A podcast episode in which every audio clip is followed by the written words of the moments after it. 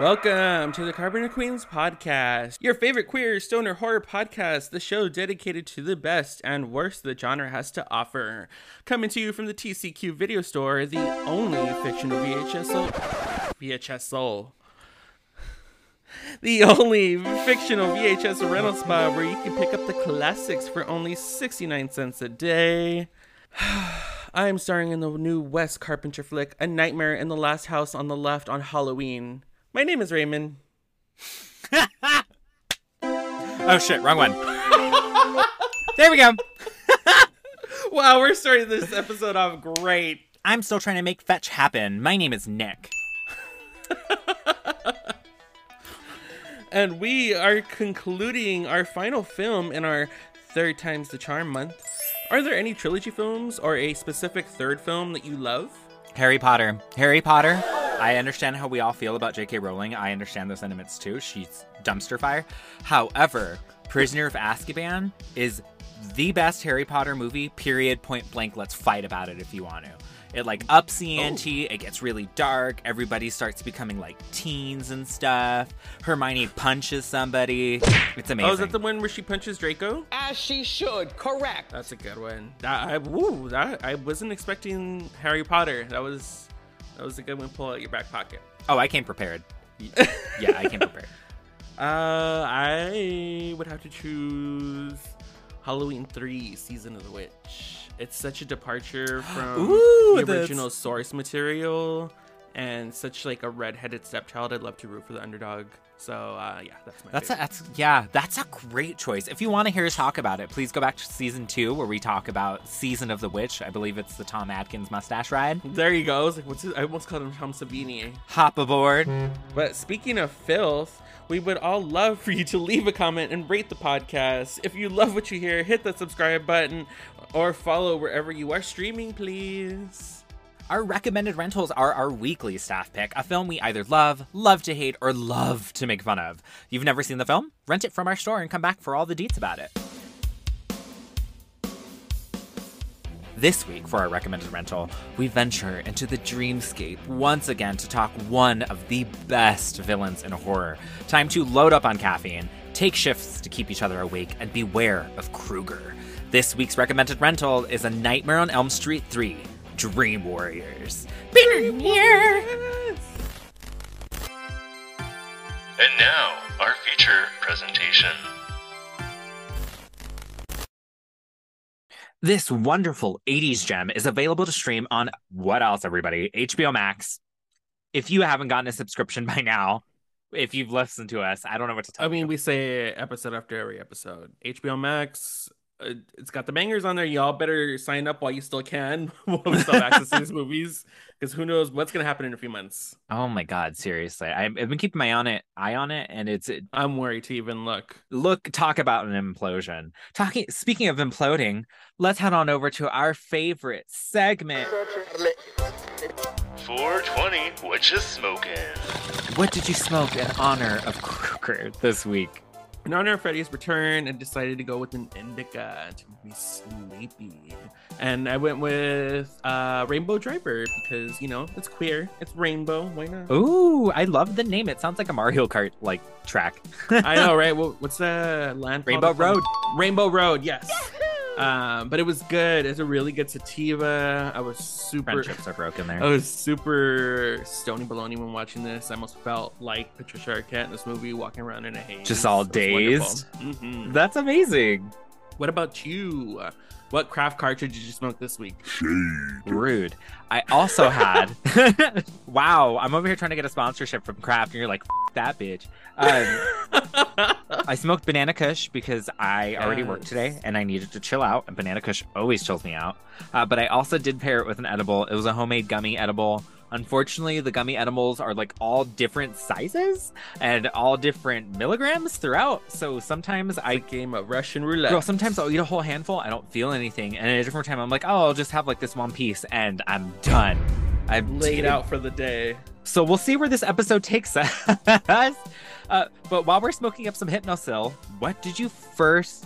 Uh, can you smoke up Hypnocil? Can you crush it? It's, it's a Yeah, you could probably like grind the pills, and mash it into some applesauce. When, when did you first watch this movie? Uh, that's a great question. I think as a teenager, when I started to do the deep dive, you know, Mm-hmm. Oh, like yeah. every horror geek does. And so I was finally dipping my toes into the cool lake of Elm Street. yes. You're so. First dipping my cool lake Ah. toes of the reference of the you know what? I'll give you. I'll give you praise. You waited three episodes to bring out uh dipping your tools and to- tools, your toes into the lake joke. Everybody, I really, I fuck. I should have kept a counter. I should have kept a counter of how many times that joke came up. smash cut. Um, what were we talking about?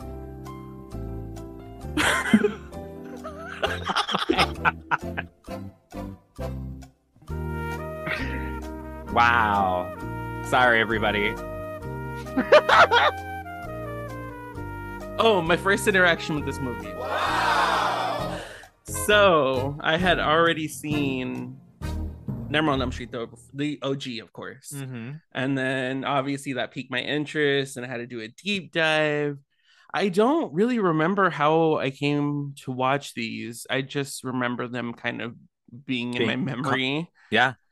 um and how cheesy they got towards the end but this is and we'll get into it this is kind of like a really good mix of like camp and horror before it leans too much into the camp and just goes off the rails and then it's not even scary anymore. Uh so this is like the last in my opinion before it gets crazy the last in the installment of it really playing with the stereotype of Freddy and him having fun and these one-liners and these actually this is like where it's established these zingers. Um but I, I don't know it's just always been cognizant I didn't answer your question but that's all I got for you Oh my god. I think you answered it fabulously. I know the exact time that I watched this movie. I know exactly where I was. okay one of us does Seriously, uh, one of us has still got to keep up their memory, okay? listen it was all the trauma I blocked a lot of shit out It's all the hypnocil. Wait, wait, wait, wait. I I remember renting this movie, of course, from the library. I don't really have to state otherwise. Uh, but it was A the sponsor of the pod. summer that we first seriously. It was the summer that we first moved to a new base. I didn't really know anybody, uh, and I just decided to venture into the Nightmare series. Uh, first one, of course, absolutely, and then I went in order. Surprisingly enough, the second one, I didn't know how gay it was until my second time of watch. Gay. The first time watch, I was like, sure, this is a movie.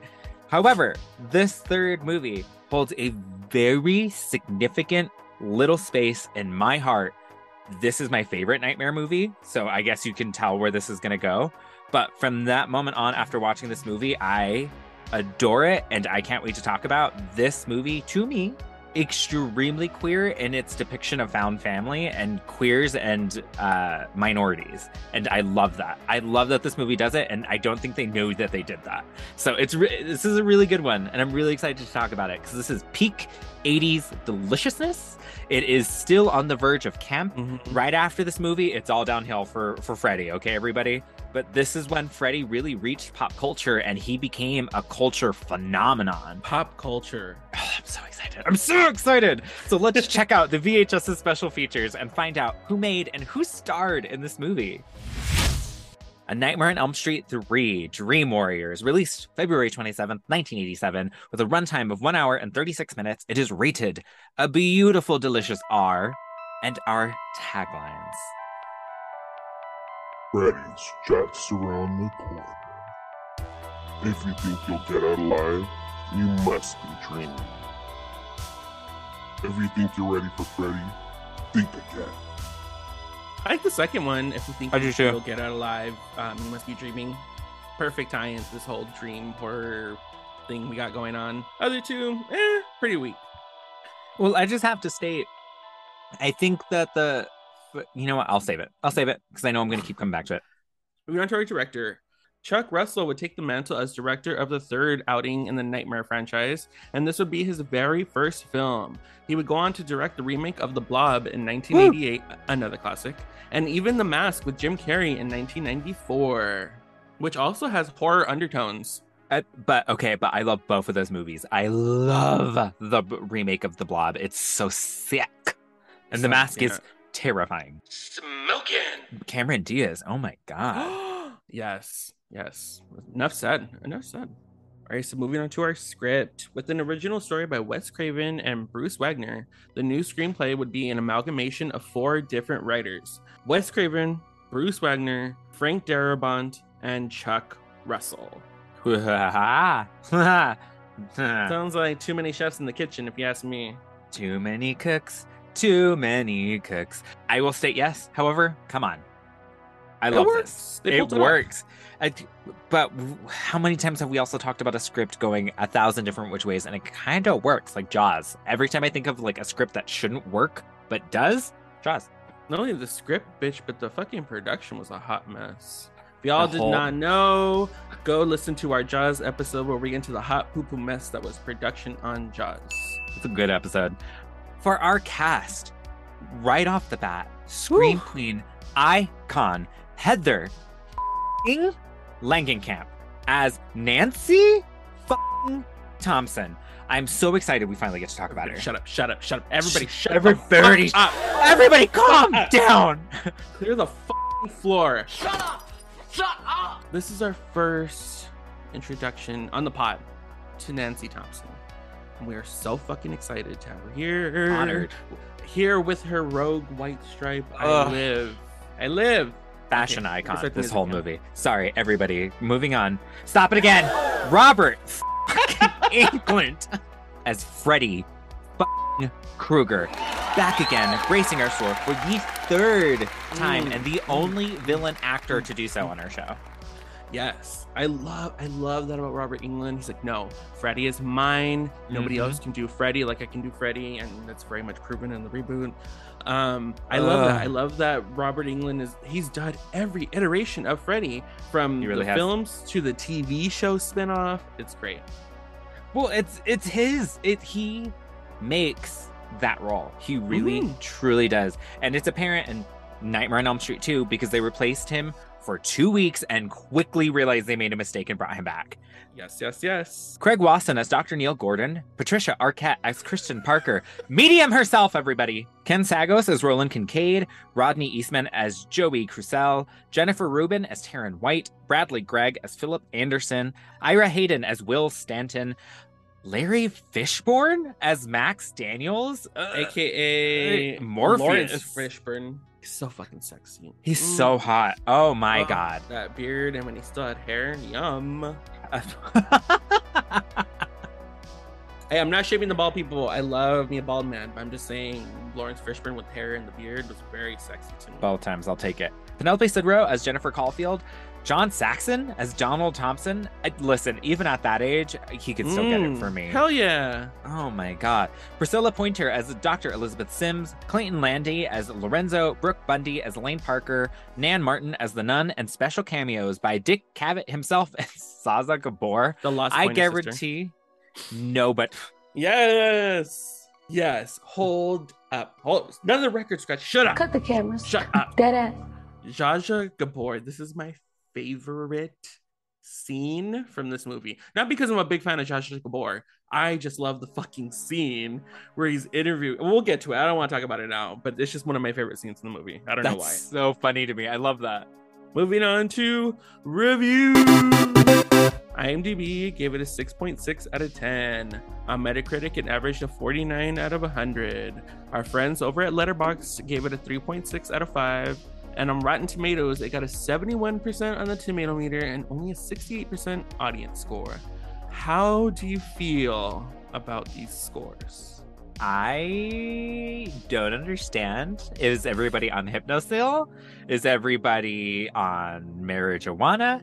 On the the the drugs? Because I don't get this. Everybody's on drugs when they're reviewing this movie. I just have to state your favorite people on the planet, Roger and Ebert, had Ugh. did a review on this, and they stated that they think it should have been rated X because they were pushing this towards teens, and this is the most vile thing that they've ever seen. I think it was probably Roger who said it. Um, vile. fuck does that mean? I An X rating, please. This is the '80s. Y'all got Maybe away with for a the lot phallic of shit. Freddy, but other than that, this movie was very tame. Like there was hardly any. Go- I feel like the first one was way more gory than this. I think you're probably right. There was some blood, but this one's way more imaginative. Yeah. Mhm. What you got? Ima- what you got against imagination, bitch?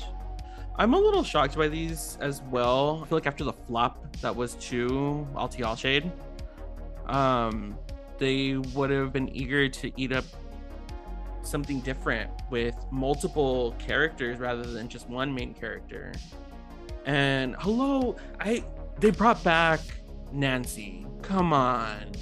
That's what they should have did for the sequel, honestly. But you know, I think they realized they fucked up, and so they brought her back, and now we got her. I disagree. I think the fact that she was gone and then she comes back is like gag of the century. I love it. I can't wait till we get to that part because I still get excited. Anyway, these scores don't make sense to me, uh, especially since up against the landscape that is the slasher genre. As much as nobody wants to admit it, these are slashers, everybody.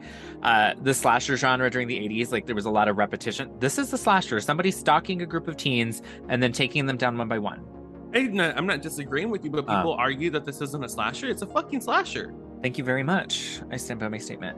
This is a great example of what creativity, not a lot of money, and just Mhm. drugs, because I I know everybody were on drugs on this production. I Can mean, do. hello, Patricia Arquette.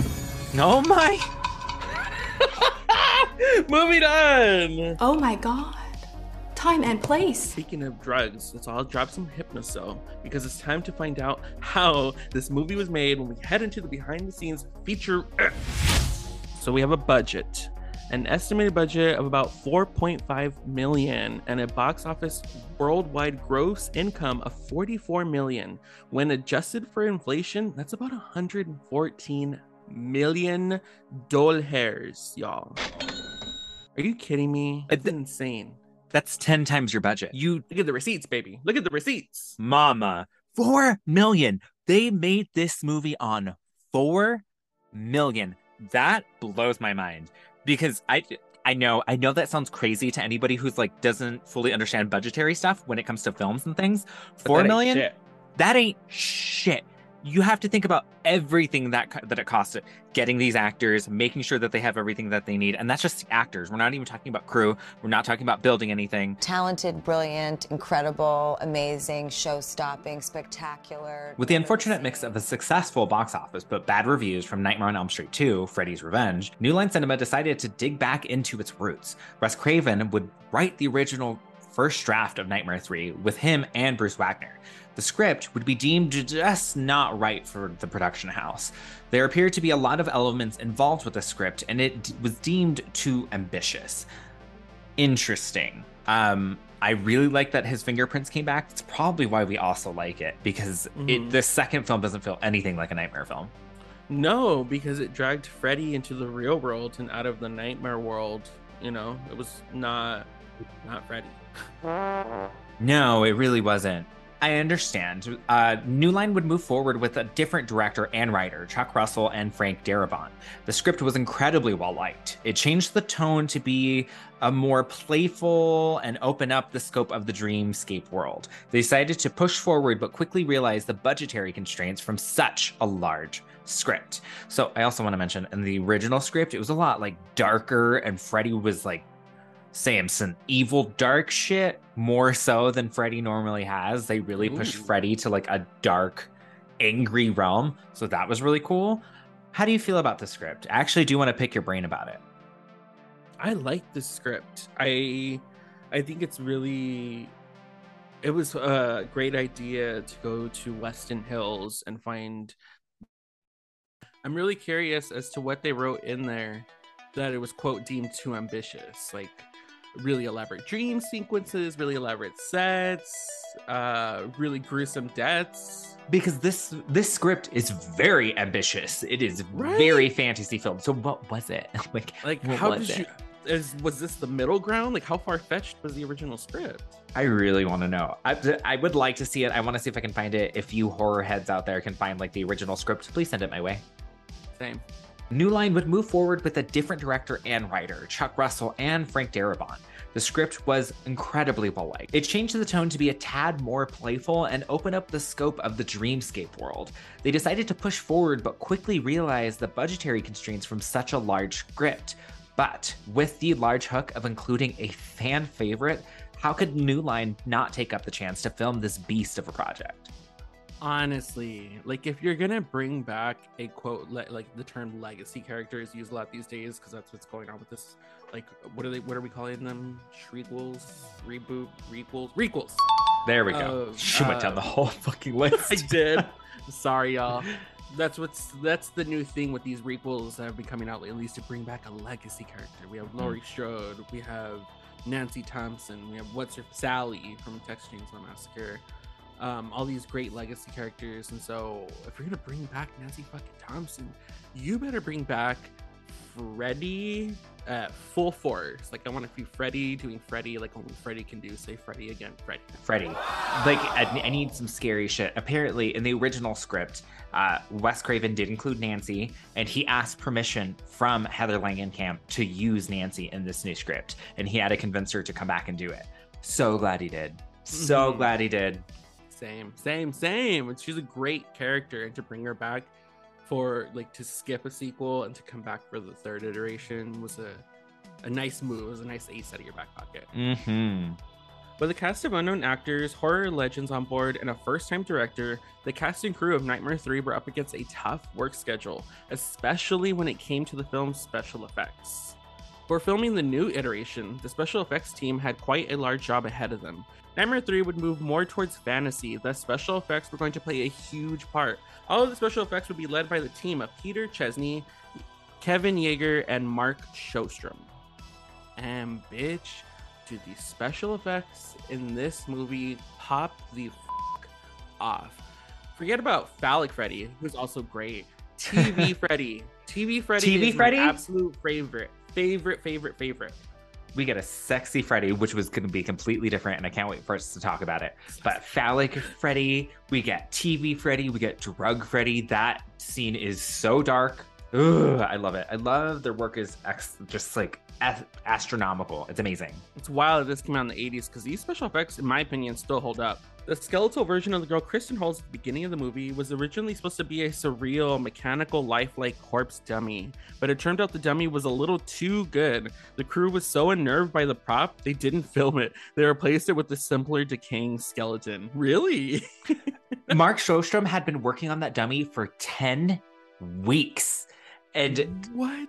Okay, so I have to tell the story because I always find it so fascinating. So, originally, Shostrom was, was researching uh, children at Auschwitz. Uh, like, yeah, he was getting a lot of imagery put involved. They show a couple of pictures in the documentary Never Sleep Again, which I did Uh-huh. rewatch for this four I hours. should've, but I it didn't. breezed by. is amazing. Um, but once he brought it to set, Chuck Russell immediately was terrified of it. It was like, no, we cannot film that. And they ended up just going to go get like a 99 cent store skeleton, put some hair on it, burnt it a little, and called it good. Put me down, you're hurting me. It really shows. Like it looks like they got like a dollar store skeleton, and and uh, quite honestly, That's exactly what it was. it's probably like one of the few cheesy points in the movie. Like I really wish they would have just kept the really realistic Me dummy. too. Because I, in my opinion, it would have fit the tone of the movie. Because we do, like we've said already, it, this movie really walks that fine line of camp and horror, and Yes. this would have just like edged it a little more into horror. Oh my god, the horror aspects of this movie are terrifying. And but let's move on because holy shit. The pig scene at the beginning of the film included a real decaying pig. The crew would draw straws to see who would have to puppet this pig. And due to it being a real pig, it would begin to rot and stink up the set. Some production crew members still state that they can smell the pig. Oh, why would you use a real pig? How are you gonna have all these special effects done and use a real pig? That's probably why. The- It 10 bucks, it was cheaper to just buy a pig. That's true. That's true. Shoot pig the head. pig. Because that's what they did in Texas Chainsaw Massacre with Jessica Biel. They were like, building a fake cow carcass for you to hide in is too expensive. We're just gonna buy a real carcass. Same thing. And then we're gonna use it for uh, crafty afterward. Oh my god, that's disgusting. But you've been on set. It gets hot. It gets smelly Oh, yes, sometimes. like it's disgusting. like Boy, do they love filming during the summertime. summertime. and the living's easy. By far, the most infamous death scene in the film, the primetime death, would be done in several parts. Penelope Sudrow, who would play our victim Jennifer, would have her body hoisted into the air. But a dummy was also created by Shostrom and would be flexible and made out of fiberglass and urethane with a matching wig. The entire team would build five fake televisions, each with a different function. One being created with a rubber membrane that a Freddy's head dummy would be pushed through, and afterwards, Robert Englund would substitute the dummy and utter his infamous line, which was created by Englund off the cuff with no script. Isn't that awesome? That's awesome. Welcome to prime time, bitch. Oh, wait a minute, bitches. And I know for a fact it's because A, Robert Englund is a fantastic actor. But B, he this is his third time playing Freddy, and I'm sure like I am in your mind. You know? Well, that would explain my constant headaches. like Yes. I I'm sure that he was just able to that is that is an excellent one-liner. It is the beginning of Freddy's one-liners that will be Career of one-liners. God. Uh, I love it. I love all of this. One of the TV sets also had the arms that pop out. Another of the TV sets was like an actual TV set. The amount of work that went into this one death scene is fantastic. Kevin Yagher would lead the charge on a giant Freddy snake. The ginormous puppet would run into a problem. Crew believed it looked just a little too phallic. To help cover up the dick look, they would ah! cover the puppet with green goo to hide the penis design. Huh? What you want some dick? Yeah, that's what it looks like. I mean, if It's an you look- angry dick. So if you, I mean, he already looks like a dick. To be honest, Freddy, he's got the flesh tone of a penis. If you were to create that in a phallic form, it would immediately look like a giant dick. Which, hey, I'm not mad at, but that would have been more fitting Mm-mm. for Freddy two, not Freddy three. and so we had to like cover you up just couldn't goo. help it with the homo joke. huh? it's gonna happen all episode. Um, uh, but then I, I'm not mad at this, but I'm just like the the covering it in the dark goo really took away from all the hard work that I feel like the team put into it because it, it really like mellowed everything out and kind of lost some of the detail. But I I understand had they left it as is. uh, I feel like they would have got angry letters like from mothers being like, I saw my kids watching a giant pianist eat Patricia Arquette. I, I feel like it'd be. Do you remember the end of Austin Powers? Where they're like, That looks like a giant Johnson.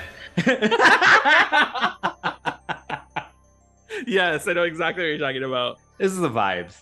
Uh, the prop would be essentially three different puppets that each did something different. One that attacked, one that swallowed Patricia Arquette, Ow. and one that was a full face animatronic, which is what I love because it gives me. Okay, you know what? I'm gonna have to save it because I f- love that scene, and I cannot wait to talk about it. Anyway, there was. Sorry, can you, everybody tell how hyped I am for this episode? There was a giant circus that was running with this film, tension of a third film, many, many special effects, and the director wanting to change a vision of Freddy and push him into a new direction. The finale scene is a great example of this debauchery and insanity that ensued. The giant boiler room, which was filmed inside an abandoned warehouse, was incredibly hot with smoke effects, no ACs, special effects being used, and the fire department constantly threatening to close this production down. Things were constantly in flux, but this is kind of like A Weinstein debacle.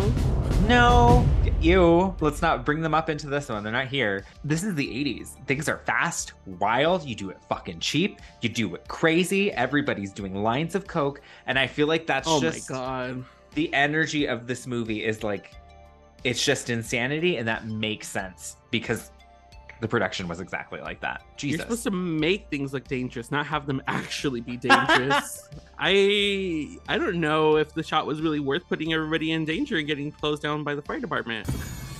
But whatever. I mean, it is what it is. Like you said, it was the 80s, and like fuck it. Well, we're doing it live. We're doing it live, and they did it live. Shit, David Cronenberg had a baboon that should not have been on set. That's true. That's very true. You make a point. Hey, it was the 80s, Bill. Things were wild. Moving on to post production. Uh, one of the best aspects of the film is the theme song that was released alongside of the movie. Because if you were any great 80s film, you had a fucking theme song that tied into your movie, that tied into a music video, that tied into the movie that came out during the release. Thank you, you're welcome. Absolutely. The theme song would be written and performed by heavy metal band Dokken. The single would be a huge success, and it also became the very first music video to be included on VHS, and it became a platinum record hit.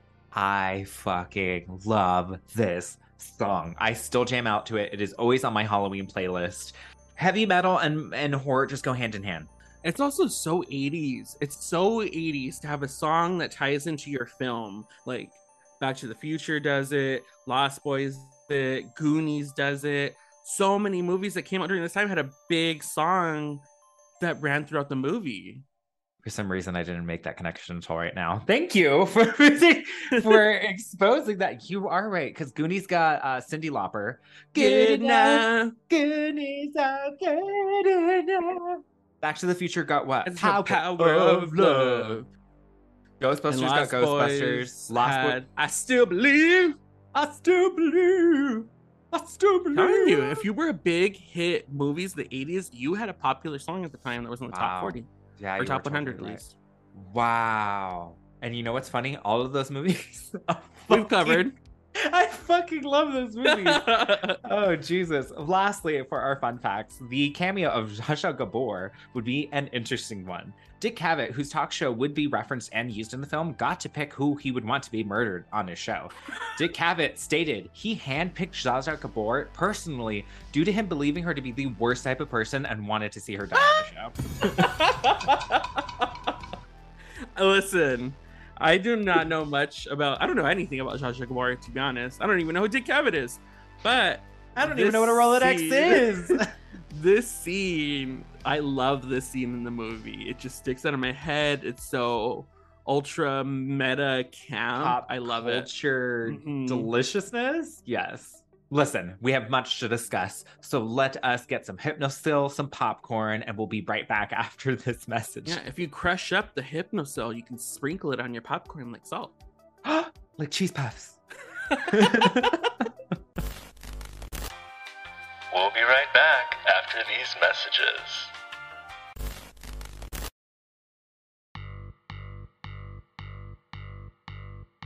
Our movie opens with Kristen Parker building the house from Elm Street out of popsicle sticks and paper mache. She blasts her music, eats spoonful of instant coffee, and chases it with a Diet Coke, clearly trying to fight her sleep. Her mother comes bursting in to scold her for the music and being up so late. Kristen explains that she was waiting for her to get home. Her mother tells her to go to bed now that she's home. She has a guest to tend to. Kristen lies down and almost immediately falls asleep. She wakens in Elm Street, right in front of the house she just built. Outside, a small girl on a tricycle greets her and leads her inside. Kristen follows a small girl into the boiler room, where she's frightened by the start of the furnace. She grabs the girl and begins to run away. She only makes it so far before she's stuck in a pit, not able to move forward. Freddy catches up with her and lunges, but she manages to get free. She runs to the edge where she finds dozens of hanging corpses of children. The young girl begs to be put down, and when Kristen looks down, she realizes the little girl is now a skeleton. She screams and wakes from her nightmare. She stumbles over to the bathroom, reaches for the faucet, and when she does, the faucet grabs her back and holds her arm in place. Freddy appears from behind the bathroom mirror. He controls the other faucet, releasing his claws. He holds her arm still and then slices it with his razor fingers. The cut awakens Kristen from her nightmare. She's standing in her bathroom holding a razor. She passes out when her mother discovers her. What an opening.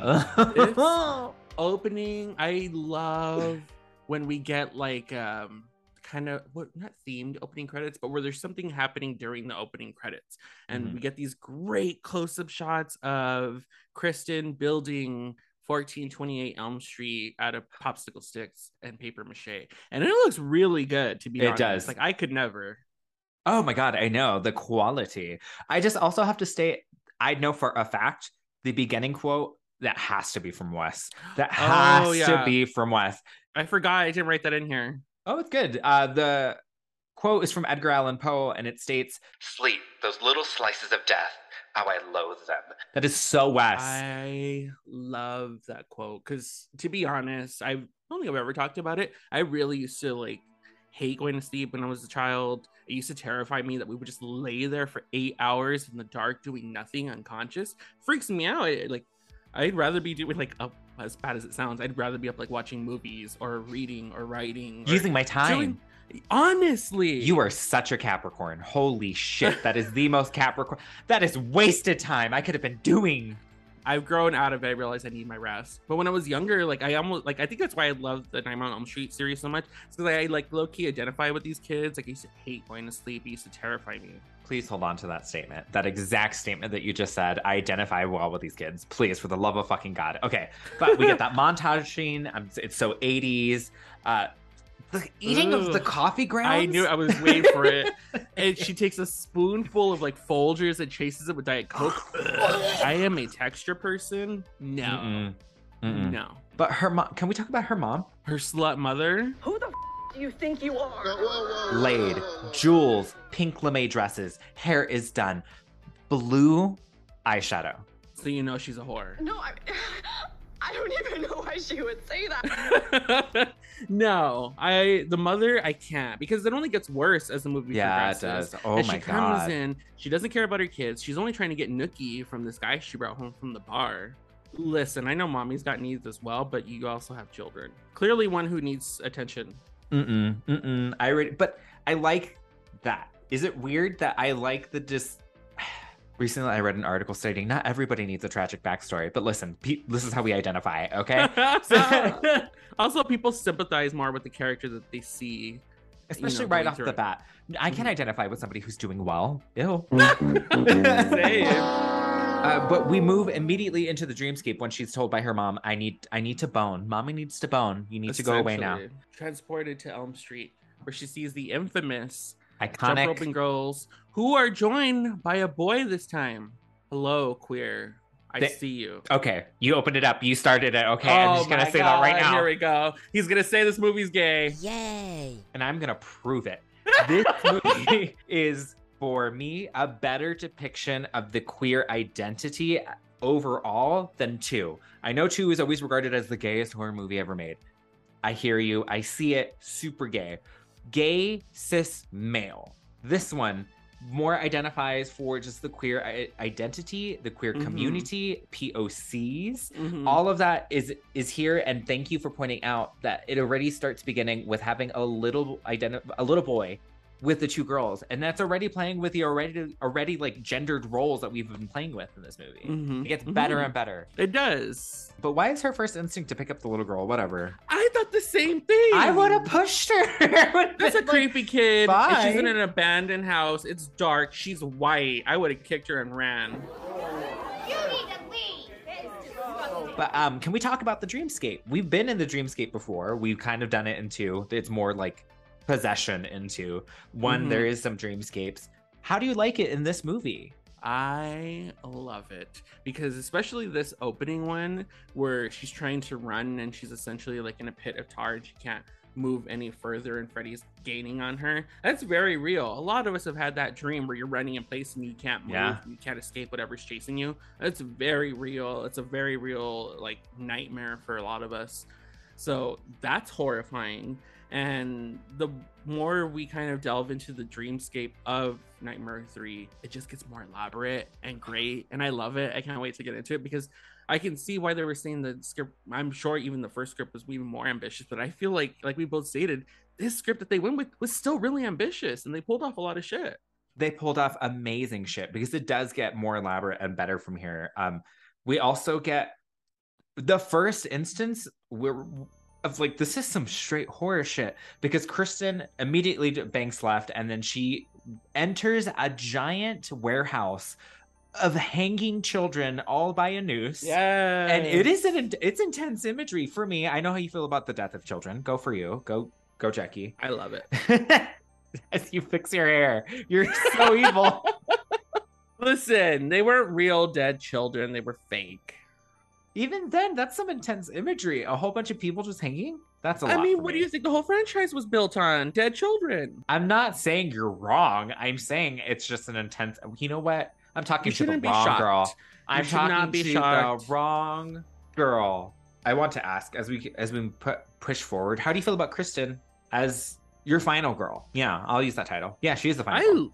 I love Kristen. I love Kristen. I love Patricia Arquette as an actress. I think she does great. Um, I think she does great uh, as well, and I love her quote superpower as we move along through the film. she wakes up from the nightmare and what we think is uh she wakes up from the nightmare and all of a sudden she's in the real world and she goes to wash her hair brush water in her face i don't know she goes to the bathroom I don't know. yeah go to go to the bathroom and then the i love the puppetry of the sinks becoming hands and then becoming Mhm. claws but this is I like this device because this is so Freddy actually gets her. He slices her wrist, and which wakes her up.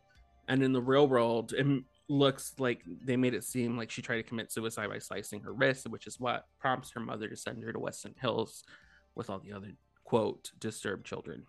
I also agree that I think it's a very good uh story device. Uh, I Mhm. d- wasn't expecting it. They kind of play with this some more throughout Freddy's like Mhm. journey, and I really like when Freddy really goes kind of goes there with like messing with like someone's past or like using what someone Oh, has I done in know. Well, because that's that's what he's best. Yeah, that is when he's best, is when he's like psychologically fucking with somebody. And this is just kind of like a sprinkling of that to begin. Um, I find it so interesting that you are also bringing up the suicide plotline because there's a lot of it in this Mhm. movie. And I find that fascinating. And we get to talk about it more as it moves along.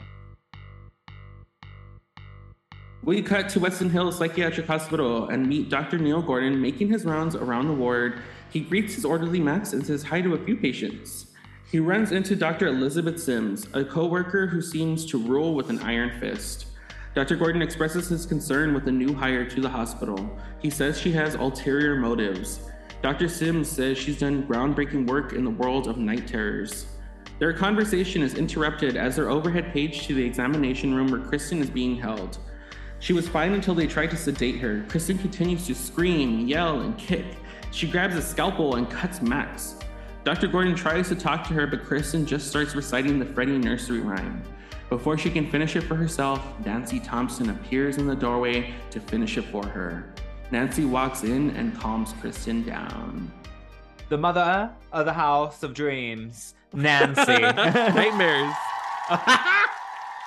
uh, but we cut over to essentially the rest of the setting for this, this movie is the Westin Hill Psychiatric Hospital. We meet our cast of characters. We meet Dr. Neil Gordon, who for me is just kind of there. He's just kind of like the white guy who's there. You're not wrong. You're totally right because he doesn't really figure anything out for himself. He's kind of helped by Nancy the entire time. He comes in clutch later on, but it takes you a minute, man. Like any other white dude trying to help, like anybody. You know what I mean? They're doing Um, their best. We also meet Dr. Elizabeth Sims. Jesus. Bitch on wheels. What's her name? Nurse Ratched. You want her to be Lana, but imagine if they did a remake and Sarah Paulson played her. Ah, I, I would live. I mean, I know she means well, but she's horrible. To, to, to me, she is the the system. I'm gonna get so mad. I'm gonna get I'm gonna get so nerdy with this. I'm sorry, everybody, but she is the white system that is constantly thinking that they're aiding BIPOC and queer communities, but what they're doing is actually extremely harmful, and she Mhm. is the worst. she really is, and she's a bitch. Yes, she is a bitch. B I C T H. Dr. Gordon is threatened by another female colleague. So he's trying to say, like, I don't think we need another person here. But when Nancy pulls through, after, uh, after uh, Nancy comes in and helps Will, uh, blah. you know what I mean. Nancy comes in and helps with Kristen during her, while she's getting checked in. She's freaking out, man, because they try to sedate her. And this is a great reveal, Oh an iconic reveal. Like, hello, let's have her come in and finish the nursery rhyme. From Looking hair floor waft. The ceiling, head to toe, nothing is out of place. She's an icon. She, is, is a the mother I never had. She's the best friend that anybody could ask for. Everything she wears in this movie from here on out is beautiful. Like I took a note on every single oh outfit God. because I was living. Who's living? Me. Nancy's living, but not for long. And it's I love it. The streak in her hair looks great. She looks so good. What a great character reveal. Uh, but we get to meet the great cast of kids at this in this area in this hospital, whatever the hell you want to call it. Uh, Kincaid, Jennifer, Joey. We meet all of them, and I thoroughly enjoy these characters. They're kind of my favorite, most distinctive cast of characters uh, outside of the original trilogy, the, the original in the in the whole series. I agree. I see. I can't even remember what's his face's name from the second movie. Jesse. Is he? eh, Jesse and Meryl him. Streep. You took the words out of my mouth. I was gonna say him and Meryl Streep. Nah. So like aside from Nancy and oh, sorry, I can't even remember everybody's names in the first one, but they're they those are core characters. So this is the first time I agree that we're getting characters but fully like kind of fleshed out flaws and on backstories. So we get, you know, a story beat we can sympathize, which is why I think we like these characters so much. You mentioned earlier that you you really like these characters because you kind of like identify with these characters, and that's what I mean by this being like a queer found family type of thing. Because you are right, we do get like different little little bits and pieces about everybody's backstory, but essentially everybody across the board is kind of like an outcast in some way shape or form and i think Mhm. that's what's so cool about this movie is that they gave the outcasts a chance to be the heroes for a second in this horror movie and that's awesome outside dr gordon and nancy get acquainted and he shares what's been going on with the current group of kids he's working with he explains that they all suffer from different ailments of sleep from bedwetting to sleepwalking but the common thread is that they seem to have some sort of group delusion of a boogeyman the kids will do anything to stay awake. When Nancy gets up to leave, she drops her bottle of Hypnocil, which Neil notices. As they part ways, Neil notices a nun dressed all in white who vanishes as quickly as she appears. Religion.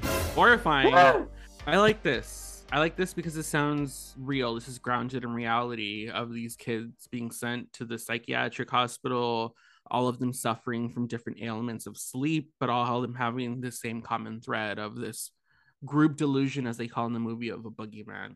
This is great. This is great writing, in my opinion. What really bothers me is that when Nancy drops her pill bottle, he straight up grabs it, reads the label, reads the milligram dosage, the expiration date, her doctor's phone number, and then hands it to her. Homie, that's rude. What's your social? What are the last four in your credit card number? Seriously. Okay. Hypnocil. Hypnocil. Is I believe this is the beginning of the infamous Hypnocil. And Westin Hills, because this, like you said, this is a running theme throughout the franchise, and it goes all the way through to Freddy versus Jason. That's great. I love it. I love. I love it. yeah. I love it. I, I love connections. I love creating a whole yeah, creating a whole universe within your movie world where things are referenced and used. It's very Tarantino. I think it's an excellent device, the Hypnocil. It's it's stupid enough to work. It is. and then we get the spooky nun dressed in all white. She scares me. I'm not gonna lie. She's first of all, we've discussed my fear of organized religion on this podcast Mhm. before. I fing hate organized religion, especially Catholicism. They have horrifying imagery. Horrifying. The next day, Max is giving Nancy a tour of the facilities and introducing her to the patients. First up is Philip in Kincaid's room. Philip suffers from sleepwalking and likes to make puppets. Kincaid likes to run his mouth, which gets him thrown in the quiet room. The duo continue the tour, and we get a glimpse of Joey, a silent but sweet patient who seems to have a crush on one of the nurses. We join Nancy, who's trying to get some useful information out of Kristen's mom, but she seems to think that this is just Kristen trying to get some attention. Nancy goes up to Kristen's room to get her things, and when she does, she sees the house Kristen has been building. Back with Dr. Gordon, he's doing research on his state of the art Macintosh desktop computer. He's found out what Hypnocil treats. we get to meet the rest of the the cast philip kincaid we also get to meet uh joey who i'm not gonna lie i watched this super young i had i thought he was super cute as like a young teen i was like oh uh, Adorable with his little uh, teardrop tattoo. i should get a teardrop tattoo It's it's not meant to be real in the movie, right? Because it's not there for the entire movie. Does he draw it on? It's only in that opening shot, and that's it. I just blew your mind. You didn't even realize. No. The next time you see him, it's gone. You don't ever see it again for the rest of the I just movie. always assumed it was always there. No, it's not. You see it once and you never see it again. Did anybody else oh. pick up on this? Y'all Well, let me know. Like I need to go. I apo- thank you, thank you, thank you, thank you so much for having me. roll, roll, just roll the credits. It's fine. oh god, yeah. I, it- I I legitimately never noticed. I legitimately yeah, never noticed. I noticed because I was like, oh, that's a cute tattoo, and then it's just gone. I thought it was there the whole time because I think he was supposed to be like a kid from the wrong side of the tracks. Right, the little white boy. I'm sure. Back at Westin Hills, Kristen is laying in bed in her room when a tricycle makes its way inside. It begins to melt as it sits, and when Kristen runs to leave, she finds herself back in the Elm Street house. She begins to explore the dilapidated home when she's frightened by the ground shaking and something moving within the walls. Finally, Freddy appears in snake form. He begins to eat Kristen from the feet up as she screams in terror. We cut to Nancy in her home, and she begins to hear Kristen's screams for help coming from the paper mache house she confiscated from Kristen's room. She stumbles back as if to sleep, and she falls through the chair and into Kristen's dream. Nancy picks up a shard of broken mirror from the floor and stabs the succubus Freddy in the eye. He drops Kristen and then realizes it's Nancy.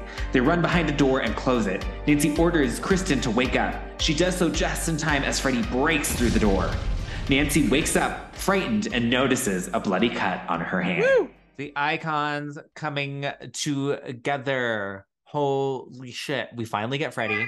Category is icon. Icons to the dance floor, everybody. Okay. Okay. Okay. Just a quick note. I love that tricycle. I love that it's in camera and I love that it melts. I don't know how they did it and I don't want to know how they did it because that's cool. That is really cool. That is really cool, and it's giving me Saw vibes. I can't ever look at a tricycle and not ever think about Saw anymore. I was thinking The Omen or The Shining. It's all for you, Damien. So falls asleep, is immediately thrust into the dream world, where Freddy just like starts going in on this bitch. Because then she goes, she's back at in Elm Street, right? In Elm Street house, yeah. Mm-hmm.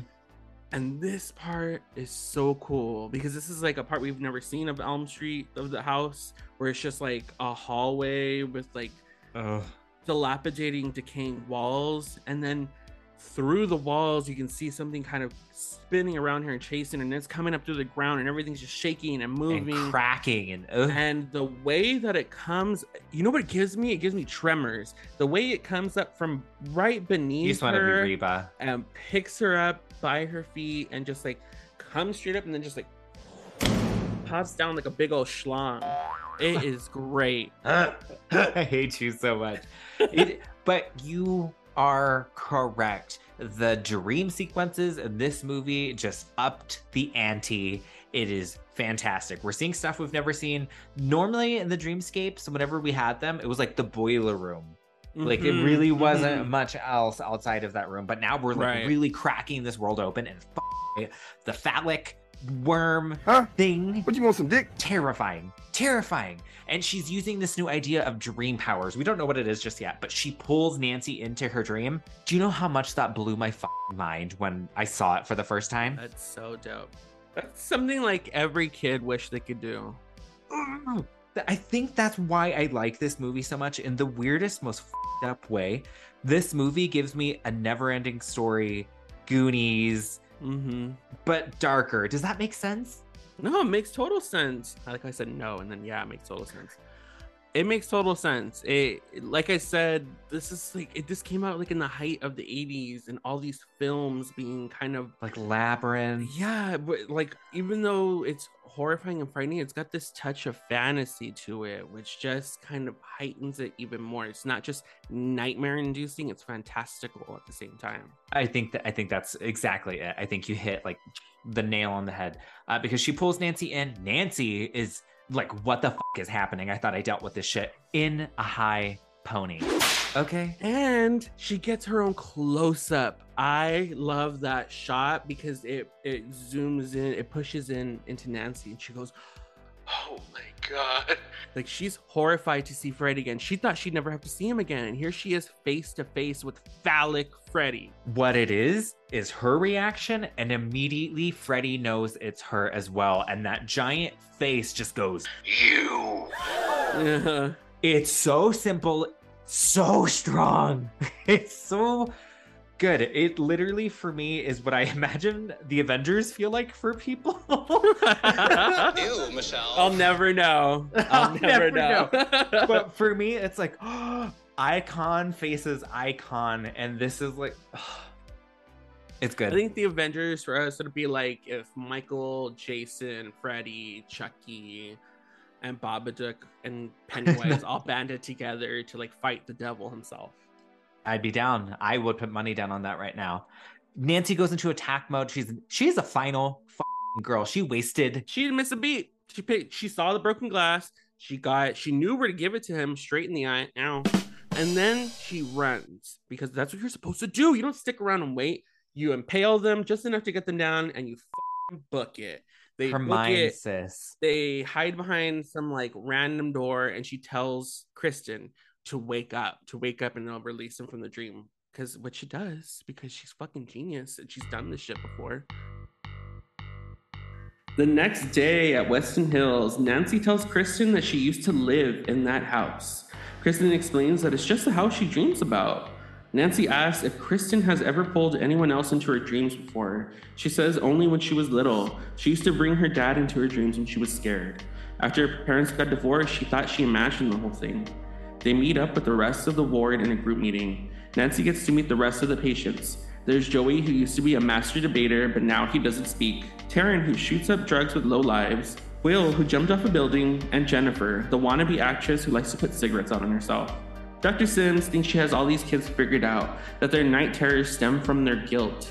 Later that night, Joey, Taryn, and Will finish up their Dungeons and Dragons game before Max comes in for lights out. When Max leaves, the boys argue over who takes first watch. After that's settled, Will reminds Joey that if he whimpers just once to wake him up, Joey nods that he understands. Let's go to group, everybody. Yes, I've had to do a group meeting and they're not fun. Hi guys, I'm an alcoholic. it's a quick beat for me, and I kind of like that it's a quick beat. We don't sp- we don't spend too much time here, but I like implicating that all of these kids' gifts began way before Freddy. Does that make sense? mm-hmm, mm-hmm, mm-hmm. I think it's really neat. I think their gifts, and I think here we go. We're gonna keep diving into this. The reason why we connect with these characters so much is because, in my opinion, from what I gathered from the script in the movie, is that they develop these gifts while dealing with some sort of traumatic experience in their lives, and so, you know, stemming from these horrible traumatic experience, they got this like great special gift. That's why I think that's why everybody just can connect to at least somebody in this whole group, and I really, really enjoy that. Like, I legitimately love these kids. I think they're all very well acted. Um, with the few things that we do get with them, I think it's enough. Most horror movies don't even give us this much information about our characters. Honestly, I feel like with a lot of modern day horror movies, we get these really disposable movie characters or Mhm. these archetypes or these shells of characters without much, you know, backstory or any substance for that matter. They're really just another, you know, body for the kill count, which is sucks. Yeah, it does. Is that that? I think that's why the deaths in this movie you, you feel for them because they all genuinely care about each other in this group, which I think Uh-huh. also adds a nice sense of realism to the movie. You mentioned all of these kids unfortunately had like quote unquote traumatic uh, upbringings or or lives um, that we know from this group. Mhm. That's why this movie is so good at being a gay movie because they're outcasts, they're the queers, they're the outsiders, and it's especially true when Dr. Sims states that Their dreams are byproducts of guilt, psychological scars stemming from moral conflicts and overt sexuality. she called them queers. Am I gay? and then Kincaid rebuttals with a great line of I forgot what he says exactly, but Great, now my dick is one killing. I mean, it's true. It's the it's the white authoritative person telling queers to be ashamed of themselves. That is what this scene is. you ought to be ashamed. We meet Nancy and Neil having dinner and drinks at the local Thai restaurant. They discuss the patients and what their next step should be. Nancy tries to be subtle, but Neil straight out asks, You want me to prescribe them Hypnocil, an experimental psychoactive drug? Give it to suicidal teens? he says he won't do it, and Nancy looks defeated. Back at the hospital, Philip is having a nightmare. Freddy has taken form in one of Philip's puppets before taking human form. He slashes at Philip's wrists and ankles and uses his veins as strings to puppeteer him to the top floor of the hospital. Joey wakes up the entire floor to watch, and the entire group watches in horror as Freddy maneuvers Philip to the edge before cutting off his strings. What's with Nancy and Dr. Gordon going on this romantic dinner? I don't know. I don't know. She's essentially, this meeting is to get him to prescribe Hypnocil uh, to the kids. And he's like, I won't stand for this. That's a psychoactive drug. These are suicidal teens. He makes a valid point. He, He makes does. a very valid point about giving psychoactive drugs to kids. However, if you would have flashed forward to present day, they are doing tests on psychoactive drugs to help with suicide and depression and shit like that. So it's just crazy to see how far we've come. And Oh, no. Well, it's been 40 years. I was about to say, I'm what, 40 years? Yeah, so I mean, we've had some time to learn some things. I just don't like that it takes him forever. I understand why it takes him forever, but like after the kid's second death, he didn't like. Yeah, but then if you also think about it, when he does prescribe them Hypnocil, shit really hits the fan, so it doesn't really get any better. You know what? Nobody works out in this. But let's cut to the puppet death. Freddy is so damn scary when he does shit like this. I love when we change mediums for Freddy. He can come at me in like 2D paper, papier Oh, yeah. mache. he can do uh, puppetry, claymation, stop motion, video games, TV Freddy. I will take any iteration of Freddy as long as there's a zinger in there. But this is great. I, I just wish we would have got a little more time with Puppet Freddy. But I understand, like, I'm sure it took a long fucking time just to like produce what we did get. Thank you, anime, what we did get. The design of Philip being strung along Oh. by his veins as he's like crying. Yeah. This, Freddy is still terrifying here. Freddy was extremely terrifying in one. That like, hello, the ceiling death alone still is Ceiling in- death, ingrained in my brain. The long arms in the alleyway. Johnny Depp's giant like blood gushing Oh! death. Like the Freddy has iconic deaths, and the Dreamscape is able lets you play with that. This Mm-hmm. kind of ups the ante because now we're sleepwalking.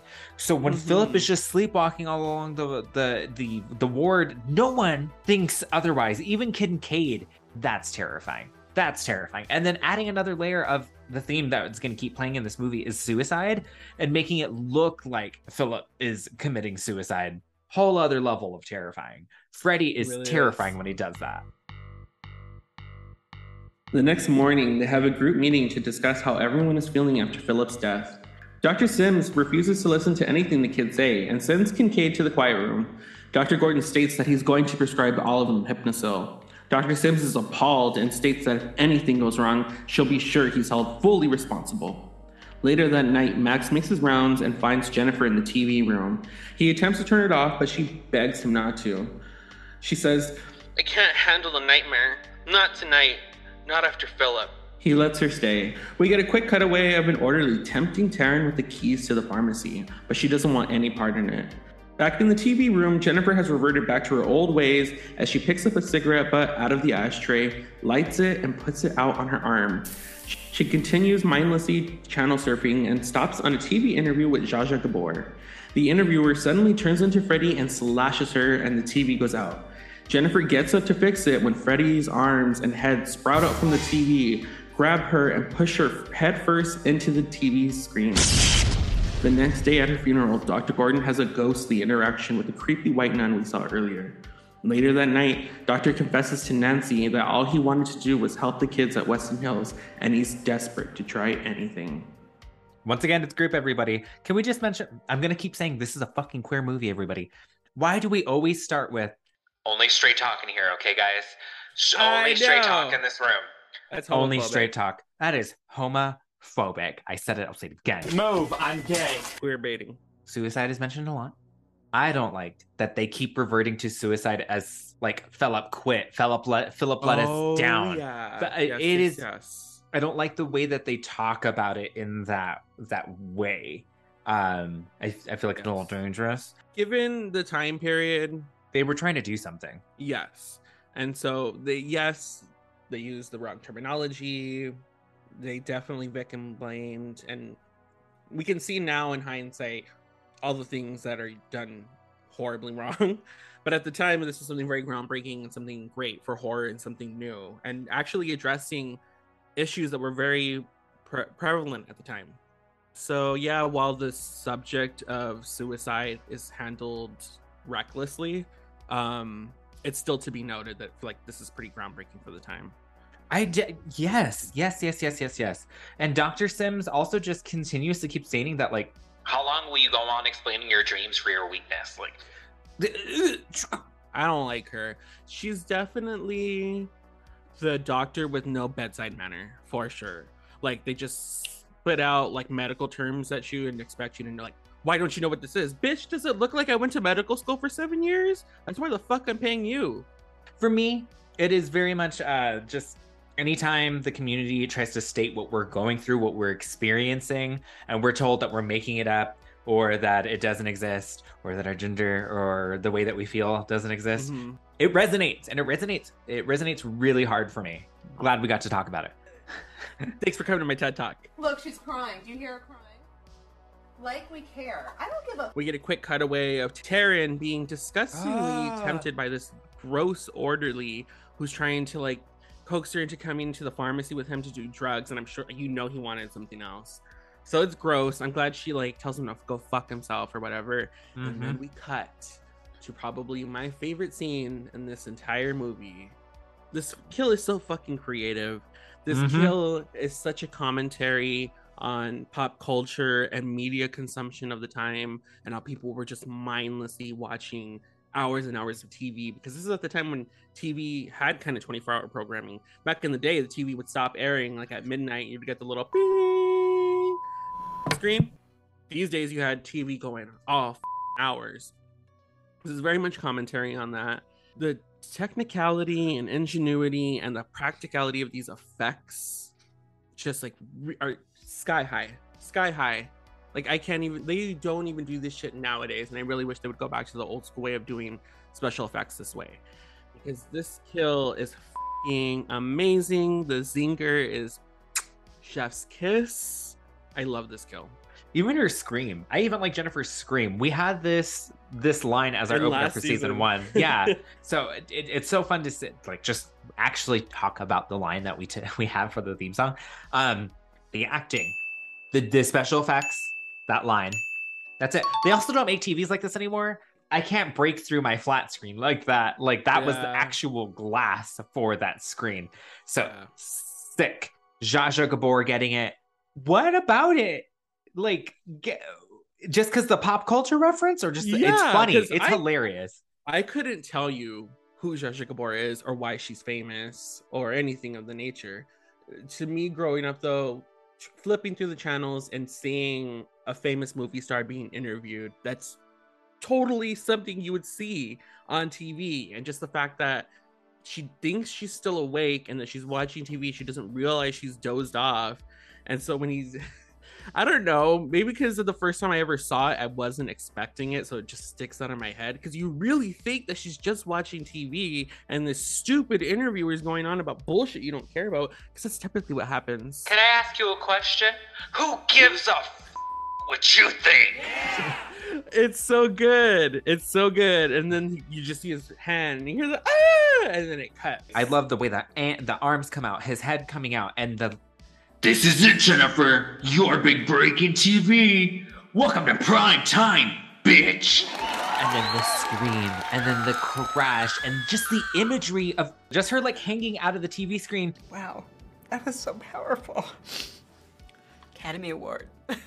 is solidified in horror movie history, and Yeah. it made a cameo in the in the many Freddy mazes that we've had at Horror Nights, and this TV scene was part of them. We had a little wiggly body that was hanging out on TV. It was great. Icon, icon status. The next day at the hospital, they hold a private group meeting without Dr. Sims. Nancy gains the trust of the teens by telling them her truth and their own truth about Freddy's past and how they're the last of the Elm Street kids. She explains that Kristen is their secret weapon. She's got a very special gift that Nancy has never seen before. Dr. Gordon puts the entire group under hypnosis. At first, they think the hypnosis was a failure, but Joey sneaks out of the room and follows Nurse Hot Pants down the hall. Back in the room, the group begins to realize that they're in fact dreaming. Will can walk, Kincaid is super strong, Kristen can do cartwheels, and Taryn, well, Taryn is beautiful and bad. Back down, the hall nurse has revealed herself to be Freddy and has tied Joey to a bed over a pit to hell. The rest of the group gets wind of Joey in peril and attempt to leave the room. Only it's been transformed into a giant boiler and they can't escape. Suddenly, the doors open and Dr. Sims interrupts the session, waking everyone from their dreams, except Joey, who is now in a coma. Joey's in a coma. Woo! Joey's in a coma. This is great. I love this. I love. Straight talk only in this room. Oh, stop saying that. Listen, everybody, I know that we're gay, but only straight talk in this room, okay? Mass for mass only, y'all. so, how do you feel about about Nancy and her gaining the trust of the teens by telling them her truth and essentially explaining them their own truth? It makes sense that it's Nancy. It would only be Nancy. She is the only one. I love this scene. This scene is probably my favorite in the whole movie, funny enough, because I still love the deaths. I still love everything else. But this is the most fantasy like out of the whole movie for me. Mhm. Nancy is fantastic. She leads the charge. Of course. Of course they trust Nancy. Who wouldn't trust Nancy? It's the line You are the last of the Elm Street children. that alone, that title, sick. Sick. Yes. So that's how they're all able to have these powers. I think it's great. I love the hypnosis thing. I love the what is that? A pendulum? What is that? Sure. Yeah, I don't, don't really know what they're called. I, I apologize, everybody. I don't know what that terminology is, but the thing that swings back and forth that puts them underneath the hypnosis. What is your opinion on hypnosis? I'm wishy washy. I don't really Right? believe. Um, but I also don't trust. Like I wouldn't want anybody to put me under. So Spoken like a true Mexican. I, I don't I don't believe, but I'm also not gonna fuck with it. So there's take that for what you will. What about you? Damn. I just like I respect it. Like if that's your thing, get your life, girl. Right. That's not for me. Don't touch me. Don't fuck with my mind. My mind's already fucked enough. I wanna, I wanna, I wanna try it, but I'm scared. try it. You know, I'm try. I'm But it's that- curious. I said that to every one of my exes. I really like it. I love it. Um, it's totally the community needing. I hate to say it, and I'm sorry. I don't know if this is gonna hurt anybody or anything or anything that's going on. A mother figure that is capable of taking care of the community, or someone Mhm. leading the charge and showing the community that this is a safe space. This is my vulnerability. We're gonna be vulnerable together. And that for me is what Nancy is. She is the mother of the House of Nightmares. How do you feel about it?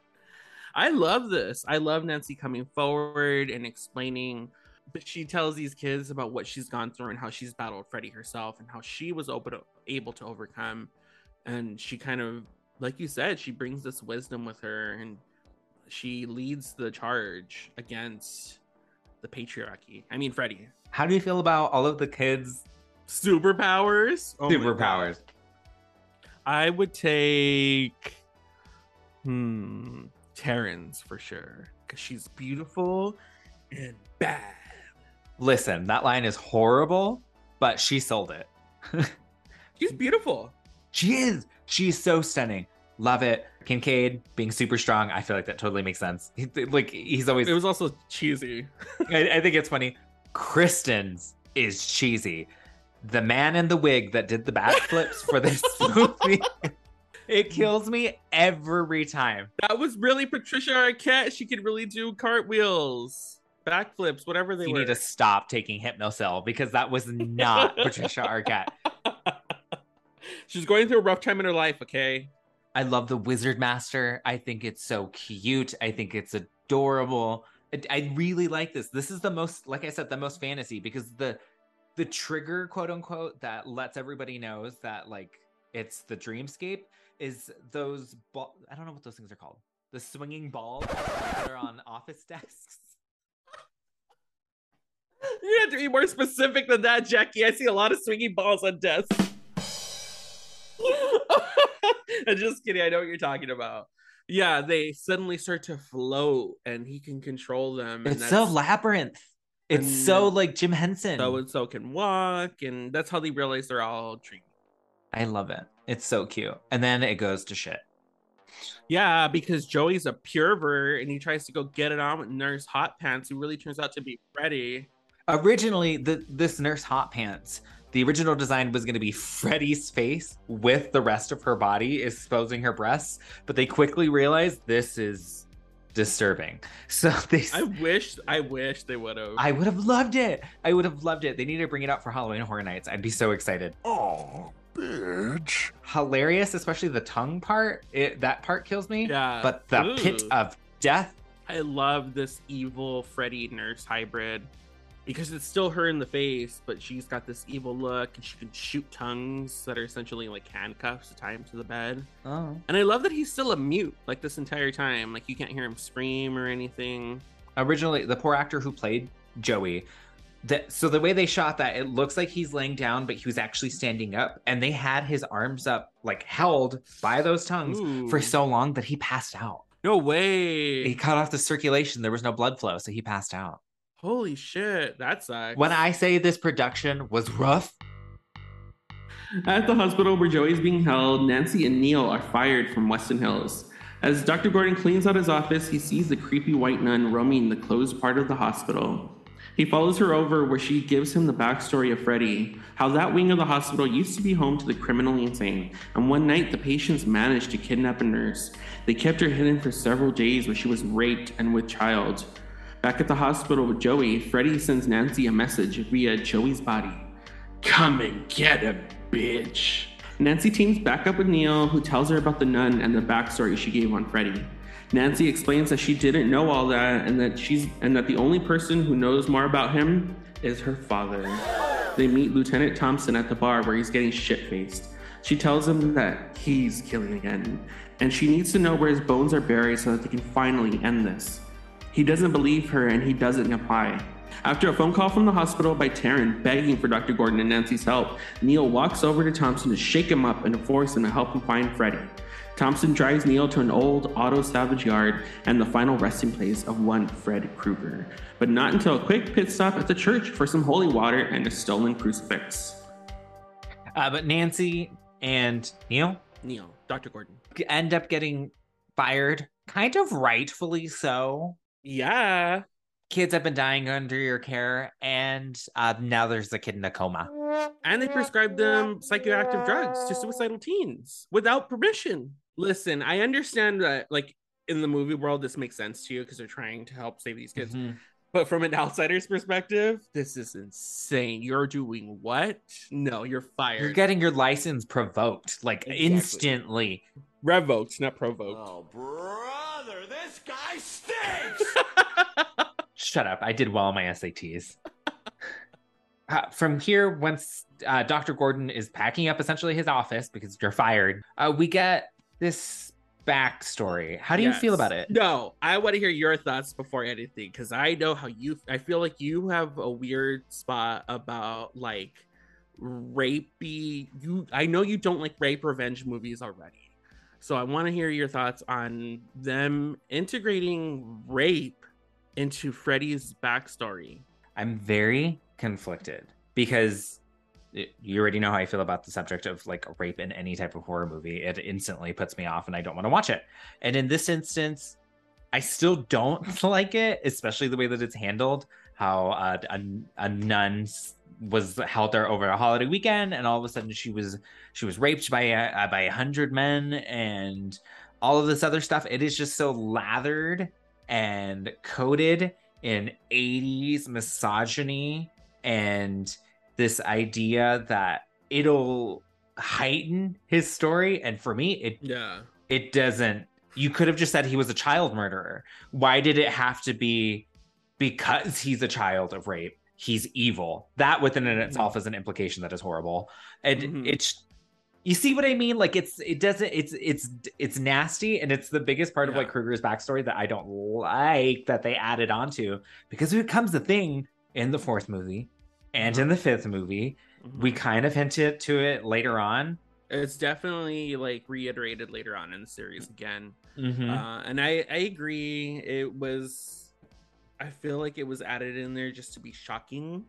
And they really threw around the subject of mental health and suicide and rape very like heavy-handedly and freely throughout the script like it was no big deal not to like give it a pass. This was an entire completely different time. This is 40 years ago. So you know things of this nature weren't handled as delicately as they should have been. But i also agree like this this rape storyline does nothing for freddy's backstory. I think he was already terrifying as it was. And to tack on this rape storyline that involves a nun and criminally insane people is just kind of out of left field. It's left field and shocking just to be shocking's sake. Mhm, And that's mhm. what is so like wild about it. Because now this would never fly nowadays. Holy Oh shit. no. Yeah, this would throw this- around heavy terms like rape and suicide and just get away with it. Exactly. So that's what's so interesting about this, but we can't say it's a pass, but it's already been made. It was made in 1987. So like I really don't know what to tell you. Those are those are my opinions on it and I feel like everybody kind of knew that was going to happen because it usually happens anytime this subject comes forward and I get on my my Apple box. Moving on from that, from his backstory, we go back to Nancy, who's at the hospital with Joey, and Freddy sends her a very cryptic message. Uh, What- via- what do you think it means? Joey's via Joey's torso. I love how freely Freddy loves to use the word bitch. That's how you know Freddy's queer. Gay. Freddy's Uh, gay. Freddy's- Freddy's He's gay. He's gay, Dad. He's gay. and then Nancy and Dr. Neil team back up. They go meet uh, Lieutenant Thompson, who is Nancy's dad. He's still hot as shit, getting shit faced Oh at the my bar. the main takeaway is that he's like become a drunk because of everything that's happened with Krueger. All of these kids' deaths are on his hands. Essentially, I said it. I'll say it again. So I I like this turn of events from where they began in the very first movie. Because when they began in the first movie, he still didn't believe his daughter, but like uh, there was more of like an understanding of the daughter father type of relationship like you know they still loved each other and this one their relationship is completely different and i think that's an interesting turn we don't need the same thing all the time Nancy manages to make her way back into the hospital and holds one last group meeting with the remaining patients. Nancy leads the group into hypnosis. They meet Kristen in the quiet room to save her. When they do, Freddy begins hacking through the padded walls. Suddenly, Kristen wakes up in her room, just like the beginning of the movie. Only the mom's date is Freddy. He hacks off her head and comes for Kristen. She manages to give him the slip and jump out her bedroom window back into the Elm Street house. Next up, Taryn finds herself walking down a seedy alley. Freddy approaches her with syringe fingers. Her track marks open up their mouths as if begging for drugs. Freddy stabs his syringes into Taryn, stating, Ah, what a rush. Next up is Will. Freddy tortures him with the wheelchair that he's bound to. Will tries to fight back with his Dungeons and Dragons magic, but Freddy picks him up and stabs him, Michael Myers style. Nancy finally catches up with Kristen, and Kincaid shortly joins afterwards. Kincaid grows cocky and taunts Freddy, calling him out. When he does, Freddy offers them a door that leads them down into the depths. The trio take the bait. when they all go into the group hypnosis, they say they're going to meet up with Kristen in the padded room, which they do. And when they get there, Freddy immediately finds them, starts hacking through the walls, and pulls essentially pulls Kristen away from everybody else because that's what you want to do. You want to separate them; they're stronger together. if you play dungeons and dragons you'll know this And oh my god! And then all of a sudden, we're back at the beginning of the movie, which is dope. I wasn't expecting that. I wasn't expecting to jump all the way back to the beginning of the movie. And she's freaked out. She's like, "What the fuck was that? All a dream?" And then that's when Freddy pops out. I said, hacks off where's the mom's head. fucking bourbon? uh hacks off the mom's head. The mom still, still, even in a dream, is horrible. You should listen to your mother. God damn it, Kristen, you ruin everything. Every time I bring a man over, you spoil it. You're just like your father. And then Kristen does some Power Rangers acrobatics. Honestly, was she window. like uh child acrobatics or what? And then from there, we meet Taryn back at her old stompy grounds, Ah. going down the alley looking for her next fix. This is some pretty fucked up shit. This is where we start talking about where Freddy messes with your your backstory, your trauma, your skeletons in the closet, if you will. And this is so gross because, Mhm. first of all, the imagery of Freddy with syringe fingers is amazing. And then, second, the imagery of her scars opening back up, and they really do like these effects are sick. Those They're little disgusting. scars really took like little mouths going like just gasping for heroin or whatever. It looked like antifreeze, to be honest, whatever was in those syringes. Well, it's a dream. Yeah. Well, we like to have fun. and uh, I love that he just like gives it to her, and then it's it's Ah. kind of gross because then he goes, Oh, what a rush. It's intense. It's so intense. This is a PSA. If I ever saw a PSA, th- this. "They should have had Freddy do like Dare commercials or PSAs. That would have been dope." She also gives the line of Okay, asshole, let's dance. that she and then she tries to go in for for the kill. It's a lot. It's a lot. It's intense and it it's fucking horror at horror's best, to be honest. but this is also where like Taryn specifically really juggles the camp horror aspect beautifully because Yeah, she gives us yes. a line of yes. I'm beautiful And bad. and then we get this line of let's dance and before she like essentially fights her trauma with these needles and addiction it's insane It is insane. Thank you. Thank you for bringing up that strange dichotomy of both having that campy ass levels of these lines, these costumes, this setting, by the way, this alley set, horrifying horrifying and beautiful at the same time. This dreamscape has like these neon reds and blues and greens. It's sick. I love it.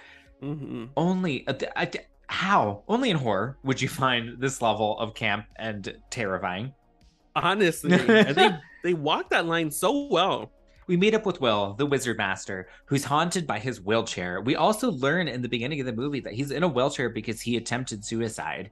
And it's Mhm. probably because of the dreams that Freddy was doing, and that's why he's in this wheelchair, which is just a terrifying thing. And then Freddy fucks with him about it. Yeah, because he comes and haunts him with this wheelchair. Wheelchair looks dope, by the way. It looks like some weird BDSM torture chair. It's ginormous. Apparently, the original one that they built was too big for the hallway that they shot down. So they had to figure out whatever. ounce, never too big.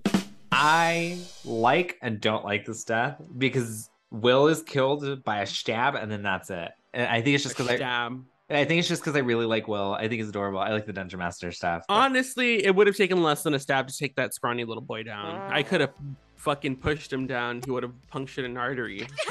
He's already dead. Oh, and his line is In the name of Lorak, Prince of Elves, demon be gone! Nerd. Fireball, Fireball. This is probably one of them, like, out of the entire film, probably one of the lackluster deaths. Because it's so quick. Yeah, it's very like it's too real. Everybody else has these fantastical deaths, and his is just like, oh, I got stabbed, I'm dead. Oh, I'm gone. Goodbye. They get, then the group finally meets back up together, and we do get Kincaid. Hey, Freddy, where you hiding, you burnt face pussy? oh my god, the that just Kincaid's rant about Freddy just reeks of toxic masculinity and projecting like i kind of like what closeted queers project out to, to feel comfortable around other straight men Need I rest my case about this movie being gay? uh, we're going full in on the gay y'all if y'all have not re- we're a full homo in this episode Everything is gay. Everything is gay. it's going to be our new shtick for the pod is we're gonna discuss how every single movie we watch is gay everything every single movie has been gay Yay. Back at the salvage yard, Lieutenant Thompson shows Dr. Gordon where the remains of Krueger lie in the trunk of an old salvage Buick. Back with the trio, they make their way into Freddy's lair and find Joey tied up over the pits of hell. Nancy begs for Freddy to let him go, so he does, one strap at a time. Nancy runs down to save Joey before he falls to his death. She gets to him just in the nick of time. Kristen and Kincaid run to help, but Freddy ends up getting Kincaid in a chokehold.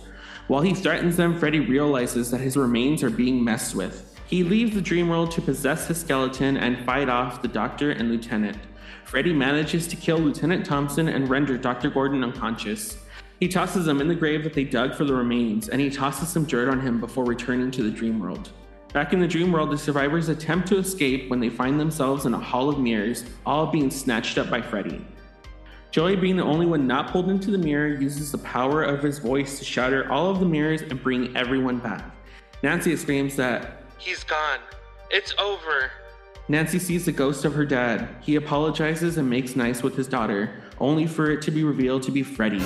He stabs Nancy and tosses her aside. Krueger grabs Kristen and attempts to finish her too, but Nancy jumps up and uses Freddy's knife hand against him. Back at the salvage yard, Dr. Gordon has come to. He makes his way out of the grave and is able to bless the remains with holy water and a crucifix, ultimately banishing Krueger to the underworld. Back in the dream world, Kristen mourns the death of Nancy. I fucking love this finale. Nancy! Not my Nancy. The salvage yard with a lieutenant and Dr. Gordon, they find the remains of Krueger. I think it's mm-hmm. super sick. I think it looks like Christine a little too close to me, but I also think any old car that's red looks like Christine. this- no, no, no, no. I thought the exact same thing when I watched it. I was like, oh, they buried him in Christine. This is a John Carpenter reference. This is a Stephen King reference. I don't know. Maybe it was a little Easter egg. Who knows? But I thought the same thing. It is to me. I think it's super sick. I can see why people love this the setting. Uh, but back in the dream world, the trio are making their way to Freddy's lair, and I, I f***ing love this set. I love the dream world, the lighting, the smoke, the weird pipes, the pits, the, the lava, whatever the hell it is. Whatever this all is, is what I imagine to be every villain's lair. It's sick.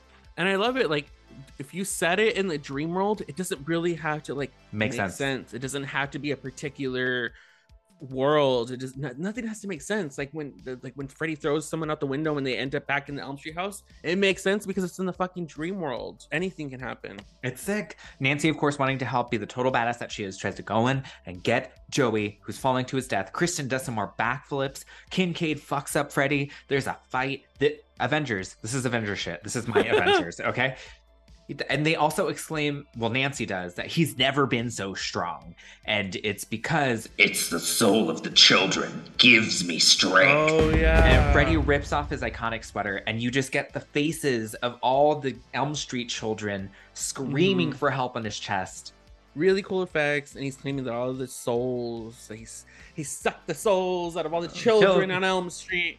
Um, We're gonna it suck the him this, like- lives of the little children. Yes. This is how he's grown so strong. This is great. I love it.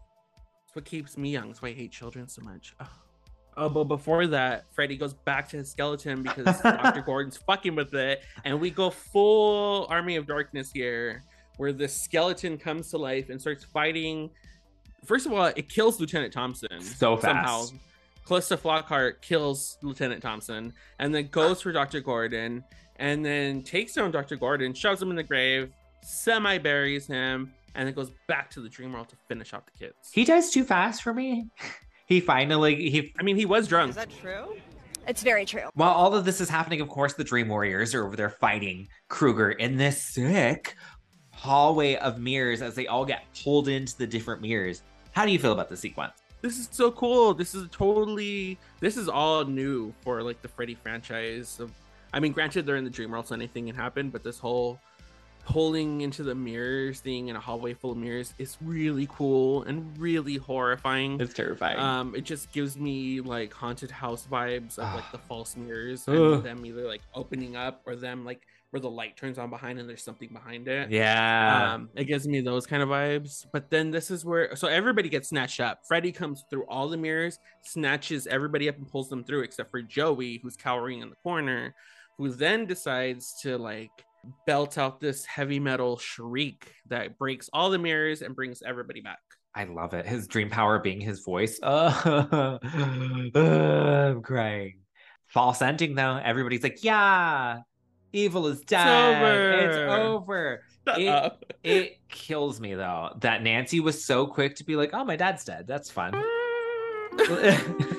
she was like, I think our relationship has gotten as good as it's gonna get. Goodbye. It's the heavens light of Bill Saxton coming down, just like in a cloud of glitter. Freddy is hilarious. Ghost? Where's Patrick Swayze? It's so Ghost. Where's Whoopi? Nancy, you in danger, girl. Freddy is so dramatic. We know this. You've been knowing this. Freddy is one for the drama, mama. But they did something that when I first watched it, I didn't think was on the table. But it's the proof of trilogies. We talked about Randy in the very first episode, and we talked about trilogies, and I love that we actually get to apply it here. This movie does everything that Randy talked about. We reference something that happened at the very beginning that nobody knew mm-hmm. about. All the rules that you believed happened changed. There's now powers. Children can bring each other into each other's dreams. Everything is up for mm-hmm. grabs, and even the main heroine can die. Sorry, Sid. This means you. Sorry, Nancy. This means you. And she got it. How do you feel about it? I like this ending. I love this. This is a great ending. Nancy had to die. And She kind of I- did. But I love that she got to come back and help the last of the Elm Street kids before she did. I do too. It's it's kind of heartbreaking to see her die. She gets she gets the claws straight into the chest multiple times, and even with her last breath, as she's trying to help these children, she still manages to fuck Freddy up. She still uses his claw against him because that's what mm-hmm. Nancy does because she is a real one. Final girl through and through. And we finally get with all of the fighting going on, Dr. Gordon finally ends up coming to his senses, throwing the skeleton that's in the fucking grave, throwing the holy water, doing the cross, praying for these kids, and all this other shit. And we get Freddy's death. How do you feel about Freddy's death? You know it's not Freddy's death. I know. Everyone knows this is I not know. Freddy's death. I know. No, but that's how I feel about it Oh. watching it. Like, even if I was there watching this in 1987, I would have been like, Freddy's not dead. You can't kill Freddy. This is like Michael. This is like Jason. You can't kill them. So I don't really buy Freddy's death. But in the movie and to these characters, they want him to be dead. They want Yeah. this all to be done with. So for that, I'll give it a pass. It feels like Freddy is dead if Nancy is dead. Does that make sense? Because I feel like these two are kind of intertwined. And this, like, if we were to just like put this in the movie in its own little spot, however, we are Mhm. talking about trilogies. So if this is the end of the trilogy, he's dead. Okay, like in this three-parter, he's dead.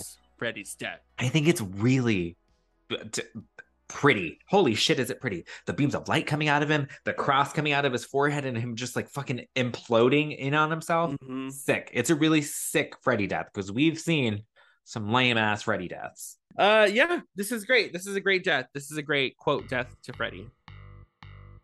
At Nancy's funeral, Dr. Gordon sees a creepy white nun again. He follows her behind some mausoleum to discover her grave. The nun was Freddy's mother. Later that night, as Dr. Gordon sleeps, we pan over and see Nancy's dream doll next to Kristen's model of the Elm Street house. The lights inside the house turn on, and our movie ends. With the dream warriors, don't wanna dream no more. Kincaid says it, by the way, in the padded room. He says, uh, "Don't want to dream no more. Don't want to dream no more." And they took Oh, that really? and put it in the song. Yeah, I didn't know that. because they asked for the script from Craven, so they used some of the script's ly- uh, lines inside of the song. Oh, I like that. That's thoughtful. Right? Creepy white nun makes another cameo. Creepy white nun is creepy. She's creeping because she's creepy because she's Freddy's mother. Just do anything for you. Mm-hmm. I'm trying to remember how I felt about it the first time. I think the first time I might have so long. Can you remember?